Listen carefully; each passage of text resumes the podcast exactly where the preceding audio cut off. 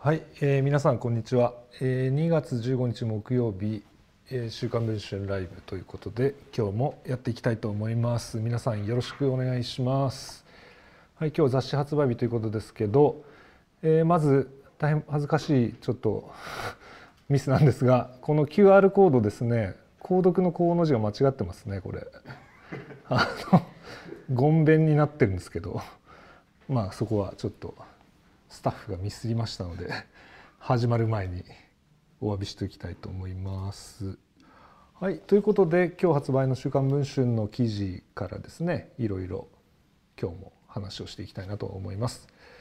えー、皆さんコメントありがとうございます。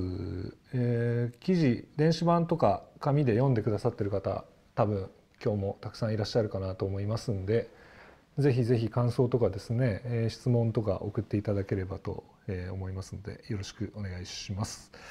さて、えー、今日のじゃあまず主要記事を紹介しますとまず、えー、右トップですね皆さんから見て右側にある大きな記事が麻生太郎に退場勧告ということで、えー、岸田の総裁選俺は知らねえよと違反83歳というサブタイトルがついてますけれども今回の政治記事は、えー、麻生太郎さんに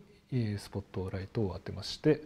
えー、特に麻生派の金の問題についてですね結構詳しく報じていますね。えー、っとなんかさっきもこの麻生さんのあのお金の問題の収録をして音声番組を今度配信しますけれども何やらその自民党の主要5派閥の中で、えー、と透明率だけ？なんかあのどこから献金があったのかという、まあ、そういう指標を作ってですね調べたところ麻生派が一番透明度が低かったという、まあ、そういうことが分かったということなんで、えー、そういった話も入ってます。はい、えー、それと,、えー、とこの右トップの記事にはそれ以外にも森山さんの話それから小渕優子さんの話も入ってますね。はい、これが右トップになってます。それで、えー、左側ですね左トップはえまた松本人志さんのこれは続報というか今回はちょっと人物評伝的な色合いが強い記事になってますけれども、えー、なぜ笑いの天才は裸の王様になったかということで、えー、少年時代から芸能界のトップになるまでの松本さんの経歴をこうかなり丹念にですね尼崎からそれから若手芸人時代を過ごした心斎橋それから東京進出後の六本木ともう全国各地で記者たちが取材をして書いたルポになっているということでございます。はい、あとは出ているような感じのラインナップで、えー、これから一つ一つ話をしていきたいと思いますけれども、えー、今日もちょっとゲストということで画面に映ってないですけれども、えー、その今カメラの反対側にいますが編集部の若手記者の、えー、Y さんですね Y 記者と一緒にお届けしたいと思います。じゃあ Y 君よろしくお願いします。よろしくお願いします。はい、えー、Y 君は今週の記事でいうと何を担当されたんでしたっけ、えー、今週は、えーと、ワイドの、えー、中にあるあの財前直美さんの記事の取材を担当しました。財前直美さんの記事ですね。はい。えっ、ー、と財前直美さん記事タイトルは「光る君へ財前直美4時間語った吉高8つの資格正解進出」ということでまあ非常になんかいい記事でしたよね。これ実は Y 記者はえー、財前さんのご自宅を訪ねて4時間ですか？話を聞いたんですか？そうですね、まああの突然、えー、突然伺ったにもかかわらず、うん、えー、大変なんていうんですかね好意的というか、あのご歓待をいただきまして、はいはい。えっと、あのお昼ご飯とかもごちそうになって、まあ、合わせて4時間合わせて4時間、はい、取材をさせていただいたということですね。あの昼ご飯をいたいただくっていうのなかなか取材してて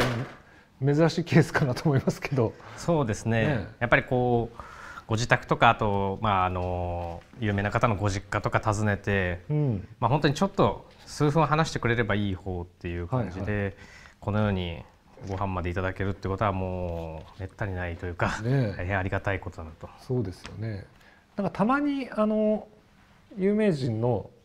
まあ、こういう取材をしている時に、はい、ご実家とかに今取材に行ってあのご両親とかねあのおばあ様とかおじい様とかがこう優しくしてくださるってことっていうのはたまにあるじゃないですか。はいはいはい、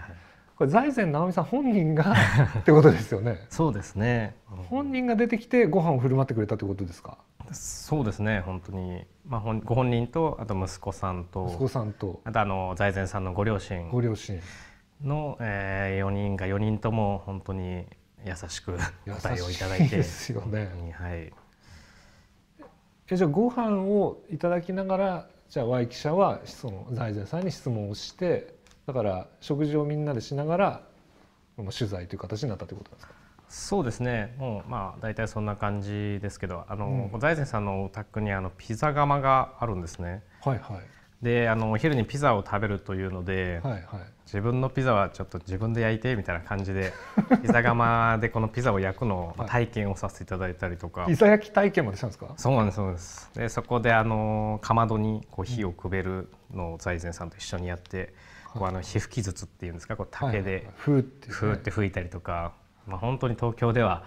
まあ、まずできないような体験まで いただいて、まあ、そういう準備の時間とかも通して、いろんなお話をしたっていう感じですね。でもだって財前直美さんって今ねまさにタイトル出てますけどあの大河ドラマに出てますよね。そうですね出ながらでもそうご自宅は大分なんですよね。そうですね、はい、大分の方にまあ、お住まいであるということで、うん、えー、女優の仕事とかがある時だけ東京に通うというスタイルを、はい、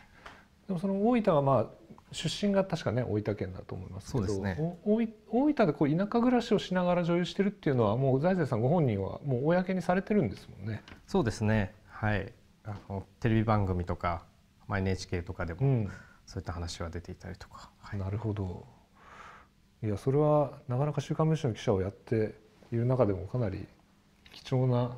体験だと思いますけどいや実は今から遡ること10年前に、私も実は財前さんの実家に同じように Y 記者と取材をして当時は朝ドラのあのなんだっけな「ごちそうさん」っていうやつ、ああのアンさんと東出さんが出会ったドラマですけど、はい、まあ、それに財前さん出ててでまさに財前さんでこういう芸能ものの短いワイド特集の記事をやろうということで行ったところ当時は財前さんまだ東京と半々ぐらいの生活されてたのかな、うん、だからお父様があの対応さしてくださって、うん、当時はですねあのなんか農作業中のところお話を伺ったところあの栗をくれました。山栗っていうんですか？あのなんかいいだから優しい家族なんだなって感じですね。うん、うん、本当に、うん、そうですね。今回もあのいろいろ、えーと、お土産にあの実際に財前さんのお宅のお宅のっていうか財前家の山で採れたしいたけとか、うんうん、まあ、あの梅の醤油漬けとかそうですよね自家製キムチとかいろんなものをいただきまして編集で、ねですね、食べましたけど。はい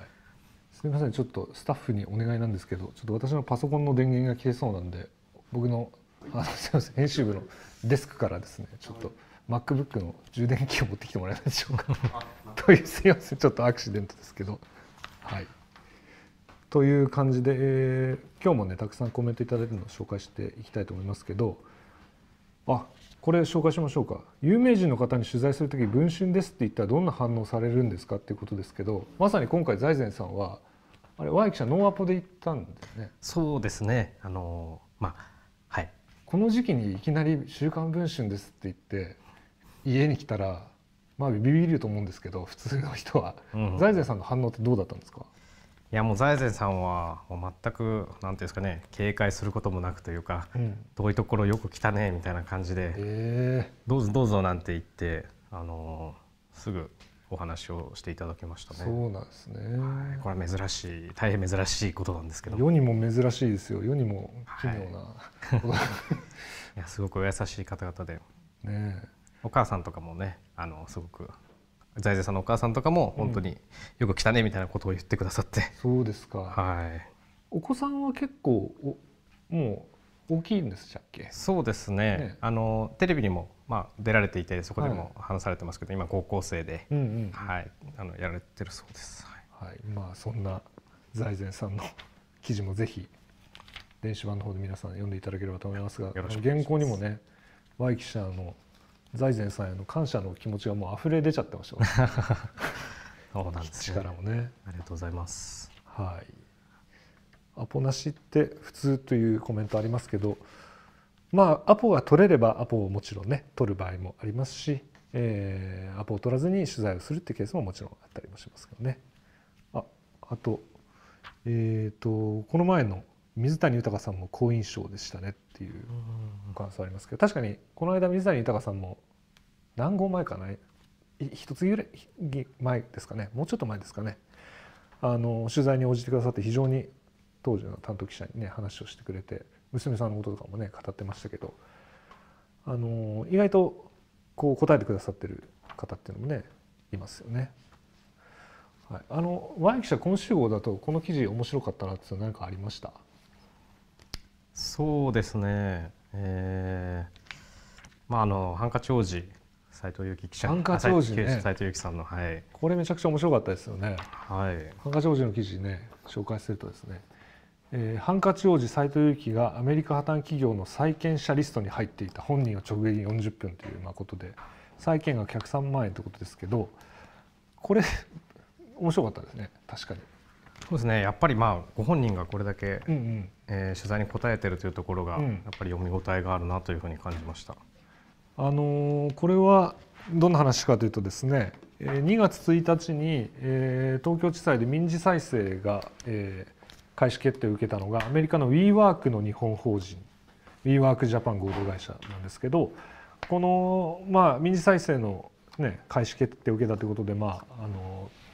明らかになったのがこの債権者のリストにプロ野球選手ハンカチ王子こと、まあ、元プロ野球選手ですね。斎藤佑樹さんが代表を務める株式会社斎藤佑樹が入っていたということが明らかになり、えー、斉藤さんに話を聞いたところ話をしてくれたっていうことですけど、うん、なんかこの微妙にこの質問と噛み合ってない感じが面白いですよね。斎藤佑樹さんのね。本当ですねただなんでこれ WeWork の債権者になったのかって本人たちも結構なんていうか寝耳に水というふうに言ってたんですけど、うん、えー、おそらく入居する時の敷金のような初期費用のことではないですかと。で本来退去する際にお戻しいただくお金ですというふうに、まあえーと、この斉藤佑樹さんの会社の役員の方言ってますけどつまりだから WeWork に斉藤佑樹さんが、えーとオフィスを構えていて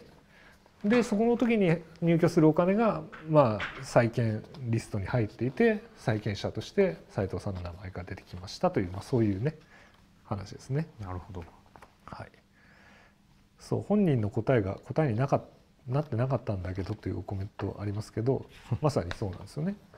そう場所を借りてただけなんですけどそれが債権者リストに入っててびっくり仰天という、まあ、そういう話でした。あとは Y さん何かありますか？面白そう。面白かったなってやつ。そうですね、まあ、やっぱり取材という意味ではあの松本人志さんのまあ記事で、ね、当時のあの担任の先生ですか、ね、もう出てきたりっていうところ。すごいですね。やっぱりこれ。すごいなと思いました。担任の先生からまあなんか本当にあらゆる人が取材に応じてるから、うん、結構過去のこういう松本さんの経歴みたいなものをが非常になんていうかなんかすごいよくわかる記事になってましたね。ノンフィクションの読み物として極めて面白かったなっていう印象がねありますよね。はい。はい。あと僕は個人的にこれすごい話だなと思ったのはこれですね。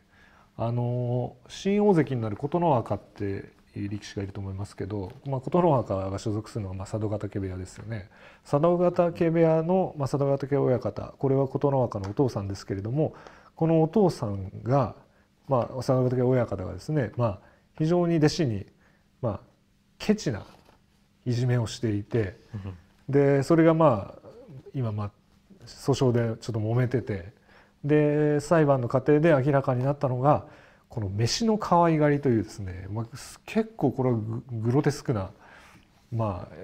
まあ可愛がりというのか、まあ、いじめというのかわからないんですがそういうことが明らかになったという、まあ、そういう話で、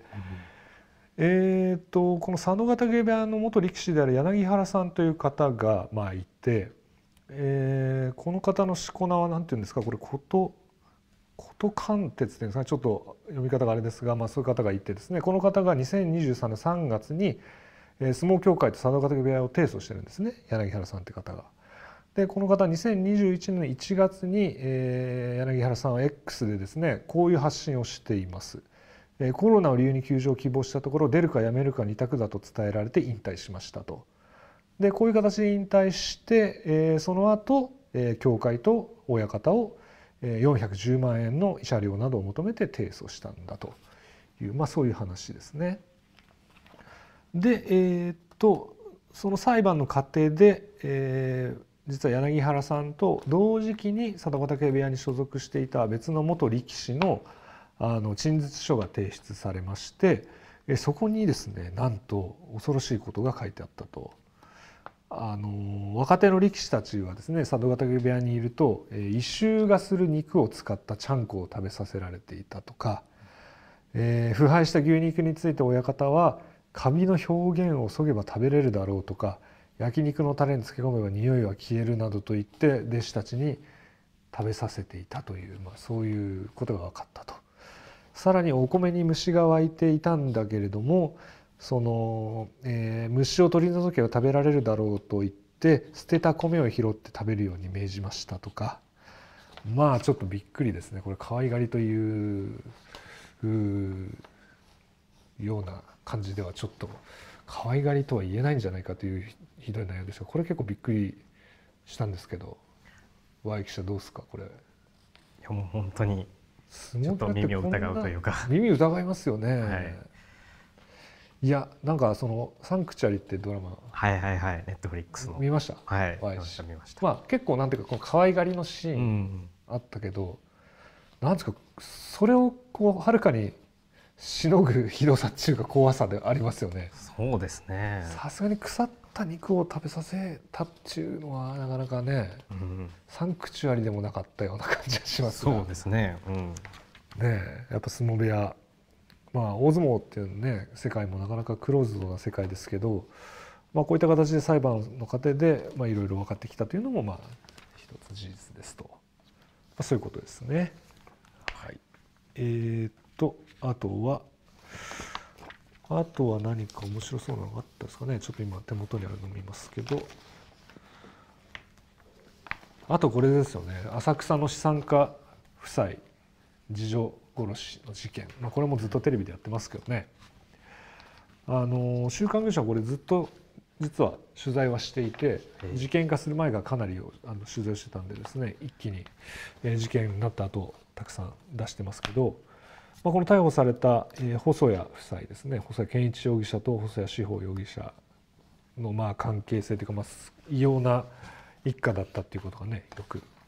あの報じられてる記事だなと思いますけど。これずっと取材してたの Y 記者知ってました？いや全く知らなかった知らなかったです、はい、なんかあまりの速さで出出たと思って。本当にあの驚いたというか、ね、読者としてもう単純に驚いたというかなんか、まあ、ずっとこう事件化すると言われて多分水面から取材をしてたのでここ詳しい記事がねパッと出るんだと思うんですけど、まあようやくこう事件化したなということで、まあ、これも、えー、電子版の本に載ってますのでぜひ読んでいただければと思います。はい、はい、あとですねえー、っとあとなんか面白そうなので言うとあとそのやあの Y 記者は今週財前さんのほかにもう一個記事担当してますよね。はい、えっ、とこれは私がデスクで一緒にやったオンラインの限定の記事ですけどあの熊谷で27歳の女性が、えー、首を絞められてしまったという事件がこれあったのは2021年ですかね、えー、2021年9月だったと思いますけれども、えー、9, あ9月に亡くなって10月に、え富田被告が逮捕されたということで、はい、この熊谷27歳女性絞殺事件の高裁の判決の記事を出してます。これもちょっとリンクをね出してもらいますけど、これをあれですよね。Y 記者は傍聴に行った、はい、ということで。そうですね。まあかなり、えー、驚きのね内容になってますけどこの事件多分忘れてる方いらっしゃるかなと思いますが2021年9月にですね宮崎秀美さん当時27歳が、えーと、自宅、えー、埼玉県熊谷市の自宅アパートで、えー、亡くなっているのが発見されたんだと。で考察された遺体だったということで、えー、1か月後の約1か月半後のですね10月21日に埼玉県警に、えー、富田卓、えー、現在被告ですけれども、まあ、逮捕されたんだと。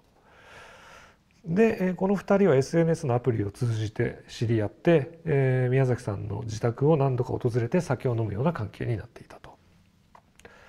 で遺体が発見される3日前の9月3日にも、えー、この被告はレンタカーで被害者の自宅を訪れてまして彼女が亡くなったのもこの日だと言われていると。で当初この被告は殺人罪で逮捕されたんですけれども徐々にトーンダウンして最終的には、えー、殺意を認定できないとして傷害致死で起訴されているという、まあ、こういう事件なんですが、あのー、法廷の様子がすごい様子だったということですけどなんか傍聴した時どんな感じだったのかちょっと教えてもらってもいいですか？そうですね。え、ー、とそもそもこの、えー、高裁の判、裁判が行われたですねこれ第429号法廷というのが、はいはい、結構その、まあ、特殊なというか、うん、あのなんていうんですかねあのも揉めそうな裁判とかをこう行うことで有名なあの警備法廷なんて言われてるところなんですけども、うん、まあ、そこなんでこうまず入場する前から持ち物検査やこう金属探知機での、はいはい、えー、持ち物検査とか、まあ、厳重な空気がまあ漂ってるんですけども、うん、今回はその、まあ、この改定前にこの傍聴者がまあ30人程度こう入廷する時からですねすでにあのちょあのいわゆる女性がこうすり泣くような声が、えーはいはい、この静まり返ったこう邸内にですね響き渡っていて、うん、なんとも重々しい空気で、うん、えー、というところから始まっていって、えー、というまあ話なんですけども。はい、でなんか驚いたのは、まあ、このこの日の判決は、えー、被告はの控訴審ですよね。はいえー、地裁の判決に不服だった被告が、まあ、高裁に控訴して、えー、12月から控訴審が行われてたと昨年の。で判決の日だと思いますけど結局ああの棄却されたんですよねで地裁判決を支持するということになったということですよね。はい、でなんかその時はその被告は結構だから暴言を入ってたと。そうですね、えーとまあ、裁判というのは基本的に許可がなければ発言していけない場であるわけですけども、はい、今回その裁判長が本件控訴を棄却すると、えー、言い渡したのとほぼ同じタイミングで、うん、富田被告が「えー、おいなんでだよ」ともう、まあ、土星を上げて、うん、えー、反論をまあしたということですね。はい、でそまあ、結構珍しいことだとは思うんですが、はい、まあ、本当にそう複数の刑務官がこう富田被告が何か暴れ出したりとかそういうことがあったらいけないので、うん、えー、バッと近づきこう傍聴人たちも、まあ、すごくこう緊張感が漂っていってまた。うんで、えー、続けて富田被告が、まあ、その判決に不服ということで説明できるんだろうなというふうに、うん、えー、叫ぶとこのまあえー、と裁判にですね参加していたこの、まあ、亡くなった宮崎さんのご親族の、はい、えー、まあ、お姉さんが参加されてるんですけども、うんうん、が、えーと、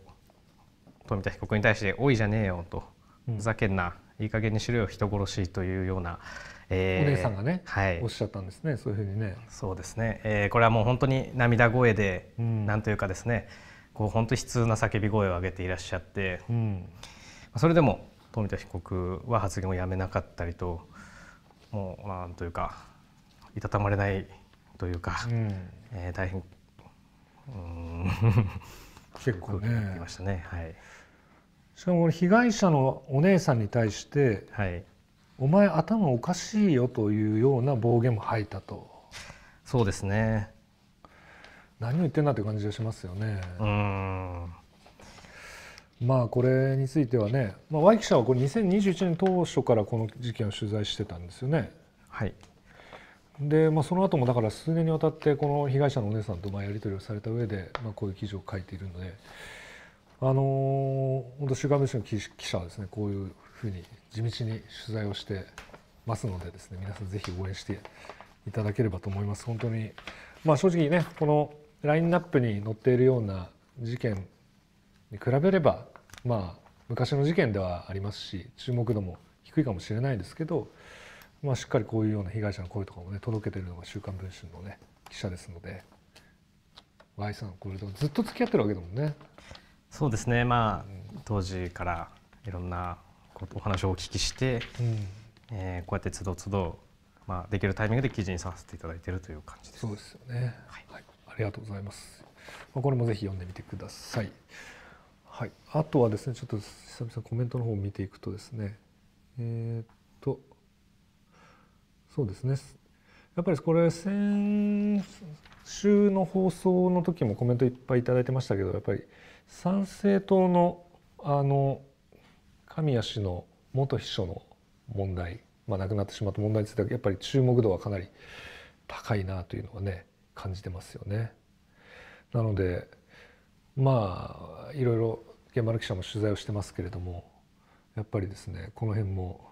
注目度が高い記事っていうのはこれやっぱ YouTube とかインターネット通してかなり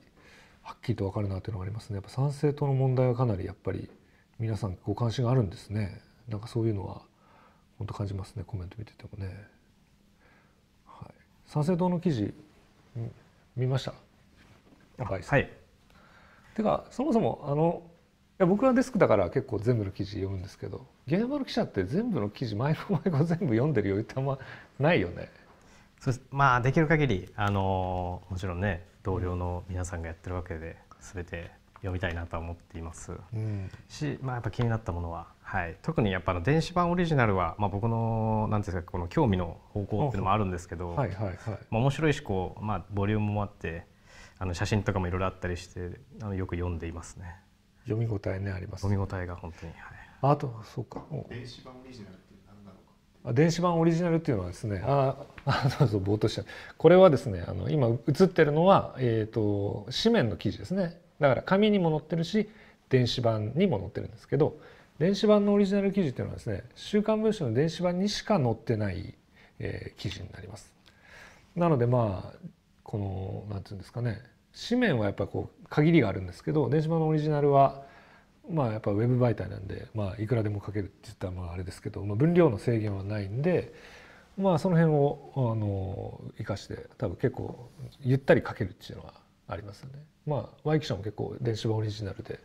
数々の記事をし、ね、書き上げてきたほどでも知られるいやいやいや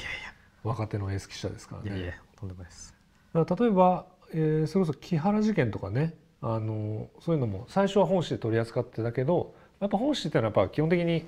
何ていうんですかね今動いてるものを基本的にはやっていくっていうこととやっぱページ数に限りがあるので全ての記事は入らないんですけどそれこそ電子版とか文章オンラインで、まあ、反響がある記事については、えー、電子版のオリジナル記事として連載を続けていくとか、まあ、そういう選択肢もあるし例えばあの木原事件の、えー、告発した佐藤誠さんっていうね元警部補の方の連載なんかもまあ電子版で続いたりしますんでまあおそらくねこちらのあの YouTube 見てくださってる方も電子版見てくださる方もかなり多いのかなという気もしますし、えー、電子版も紙版も同じ人たちが担当という質問についてはそうなんですよね同じ人が担当して、まあ、これはじゃあ電子版だけでいくかとかあとは、えー、紙にも載せるかみたいな、まあ、そういうような、えー、使い分けをしてるっていう感じになりますね。はい、えー、とあとはですね顔さらして大丈夫ですかというのはいやもうそれはもう私はずっと顔出しでやり続けてるのでまあ「週刊文春」に来る前からこのスタイルでやってますんで全然大丈夫ですね。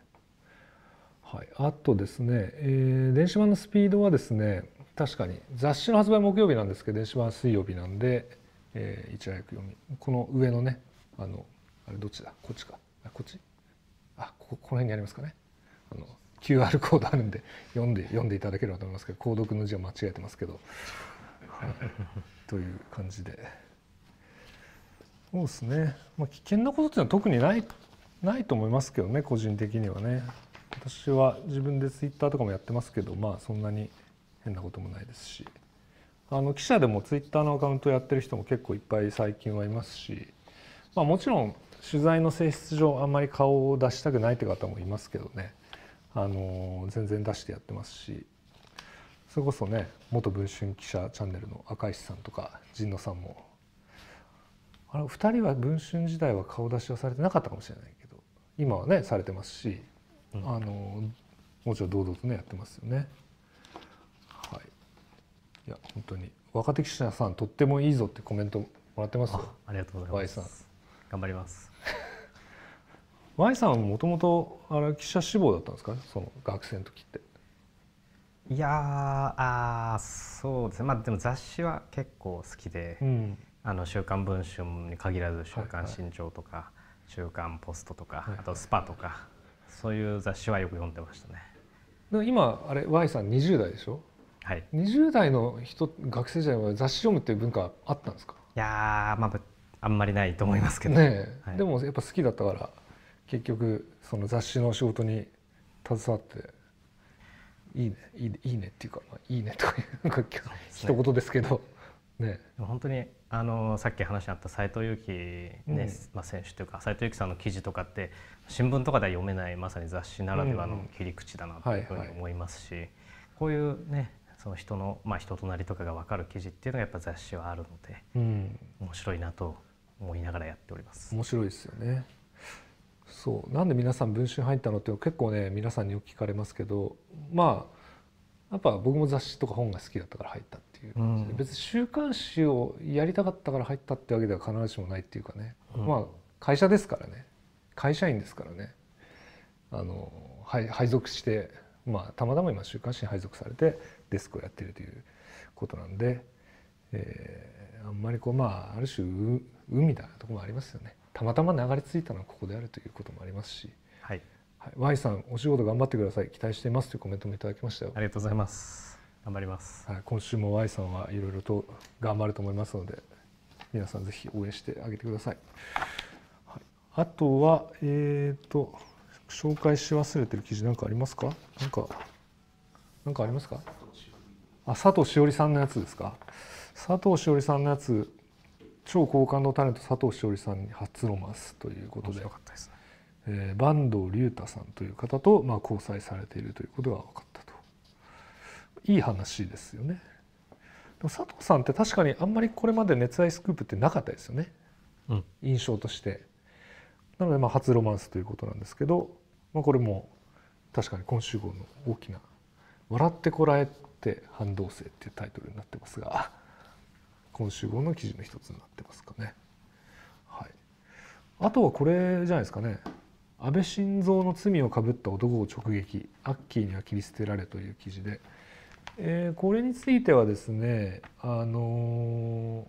ー、文春記者トークでいつ配信します？これ、日月どっちか。日月どっちかで担当記者のに話を聞いたのでそれを配信をして内容を詳しくは聞いてもらえればと思いますけれども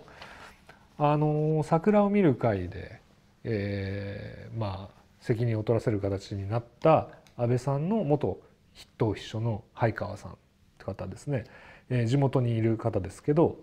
まあ、この方が、あの「週刊文春」の直撃取材に答えていると。でどうもその安倍さんが亡くなった後にまあ昭恵さんとのちょっと関係があんまり良くないのかそのまあいろいろ地元だったみたいなんですがいろいろとですね、まあ、結構なんていうか考えるところがたくさんあるというか、まあ、安倍さんももうお亡くなりになってお母さんの陽子さんも最近お亡くなりになりましたけどなんか一時代の終わりを感じるような、まあ、そういう記事でしたよね。はい、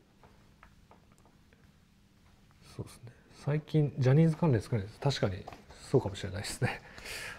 あの編集部の人数限りがあるのでですね、まあ、いろんなテーマ取材をしているものの最近ホットな話題を取材をしているということで。ご容赦いただければと思いますが、はい、他のマスメディアは取り上げないので文春さんしかいませんというコメントをいただいたりとか。ありがとうございます。ちょっとせっかく Y 記者が来てるんでもうちょっと時間があるから Y 記者に聞きたいと思いますけど、はい、文春来て今何年目ですか？えっと3年目3年目。はい。週刊文春のイメージってどういうイメージだったんですか？入る前。僕もう入って13年だからなかなかちょっと外から客観視したイメージがなんかないんですけど。そうですね。僕が入る直前はあの東京オリンピックの開会式演出問題というのを多分すごく報じていたと思うんですけども。はいはいはいはい。で僕はやっぱ個人的に Perfume が好きだったこともあり、はいはい、みきこ先生、はい、の存じ上げていたんですけども、はい、がなんかすごく大変な目に遭われてるということが、うん、どこにもそんなことは出ていなかったので、テレビでもなんで、はいはい、あこういうことをやっぱり報じるってすごいなっていうふうに見てましたね。そうですか。単純に読者として。でそこになんかある種入って中とから見た感じと外から見た感じの印象の違いありますか、うん、あそうですね。やっぱり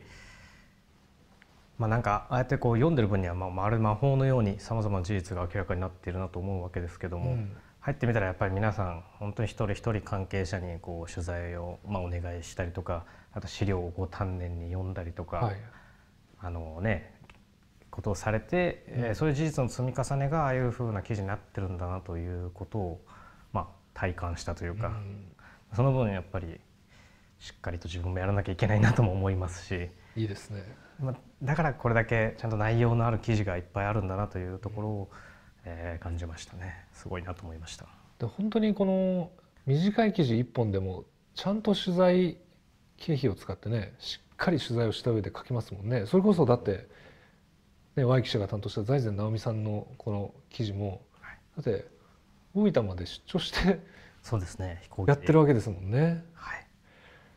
Y さん編集長怖くないかっていう質問来てますけどどうですか？編集長はすごく頼りになる方であのまああんまりあの 現場の記者は 現場の記者はであのデスクとやり取りすることが多いので、うんね、まあ、編集長と直接やり取りすることはないんですけども、はいはい、あのすごく頼りになる方だなと思っています。なるほど。質問でありますが文春の記者イケメンが多いのかと。週刊誌の女性記者美人が多いよねっていう質問ですけど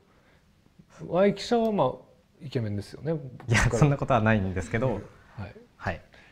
まあでもね本当に年齢もかなり幅がありますよね。もう20代の。Y 記者はでも今編集部最若手ではないですもんね。そうですね。まあ一番若いぐらいですけどぐらいの塊ですもんね、はいまあ、そうですね。はい。ですしあのでもね僕が入った頃ってもっと文春の記者ってすごいベテランが多かったです、うん、それこそ赤石さんとかって中堅若手ぐらいだったんですよ僕が入った時って、うん、神野さんとかって、うん、誰のことかわかんないですけど元文春記者チャンネルのあのお二人ですけど本当ベテランがいっぱいいて最近本当にあの Y さんのような若手が入ってきてかなりフレッシュな取材メンバーになってるなという気がしますね。うん、それこそ僕が、まあ、新人じゃないですけど3年目の時はあの例の例のって使われですけど佐村河内守事件事件っていうか何なんですかね、まあ、そういう騒動があってですね、はい、まあ、それも「週刊文春」でやったりしましたけど、まあ、今振り返るとこの10年ぐらいの間って本当に週刊文春初の記事ってなんか本当にいろいろあったなと思いますね。自分でも忘れちゃいますもんね。なんか何があったのかっていうのがね、はい、このような生配信を行っていただけると人を隣が教えていいと思いますと言っててありがとうございますなんか誰かちょっとそれこそ今度赤石さんとか神野さんとかに久しぶりにちょっと母校母校じゃないですね あの訪れていただいていろんなね話をまたしたいなと思いますので YouTube ライブの方もまた引き続きやっていきたいと思いますので皆さんぜひ楽しみにしていただければと思います。はい、ありますよ。赤石さんはえっ、ー、とだに仲良くさせていただいてますし赤石さんのチャンネルにたまにお邪魔して出たりもしてますし赤石さんのチャンネルで一押し記事を教えてくれっていう回があって僕は Y さんが担当した「ドラゴンボール」の「ドラゴンボール室長が独立してどなんていうタイトルだったっけ？どそうすごい要は「ドラゴンボール」ずっと手がけた集英社の敏腕編集者が独立したっていう記事を紹介しましたけどまあいまだにあの赤石さんたちとはあのつながりが持たせていただいてますのでこの番組にもいろいろまたゲストで出てもらいたいなと思いますしあとこれ冒頭に言うべきだったのかもしれないですけど「週刊文春文春オンライン」の公式チャンネルのチャンネル登録者数がなんと18万人になったということで今日はその記念の放送でもあるということで本当皆さん見ていただきましてありがとうございます。ぜひあの見てくださってる方あもうほとんど多分チャンネル登録してくださってる方があのほとんどだと思いますけどぜひチャンネル登録していただいて毎週楽しみに、えー、待っていただければと思います。はい、そうですね。お疲れ気味。今日そうなんです。あの会議の日なんです。木曜日ってね。どうでもいい話ですけど朝から。なんですけど毎週生放送これからできる限りやりたいなと思いますので引き続きよろしくお願いします。来週は何日でしたっけ？来週は22です。22ちょっと時間が変わる。そうね時間はねちょっと変わる可能性がありまして、えー、6時半にしたり、まあ、あとその日の予定次第で6時スタートとか、まあ、7時スタートの時もあるかもしれないんですけどそれちょっと前日にはあのしっかり告知をしていきたいと思いますんで、えー、皆さんチャンネル登録をした上で 繰り返しになりますけれどもまた是非見ていただければと思います。えー、今日も本当たくさんコメントいただきましてありがとうございました。ちょっと早いんですけど今日の生放送はこれにて終わりたいと思います。じゃあ Y 君も忙しい中ありがとうございました。ありがとうございました。まあ、取材に気をつけていってください。ということで、えー、今日の生放送これで終わりです。皆さんどうもありがとうございました。ありがとうございます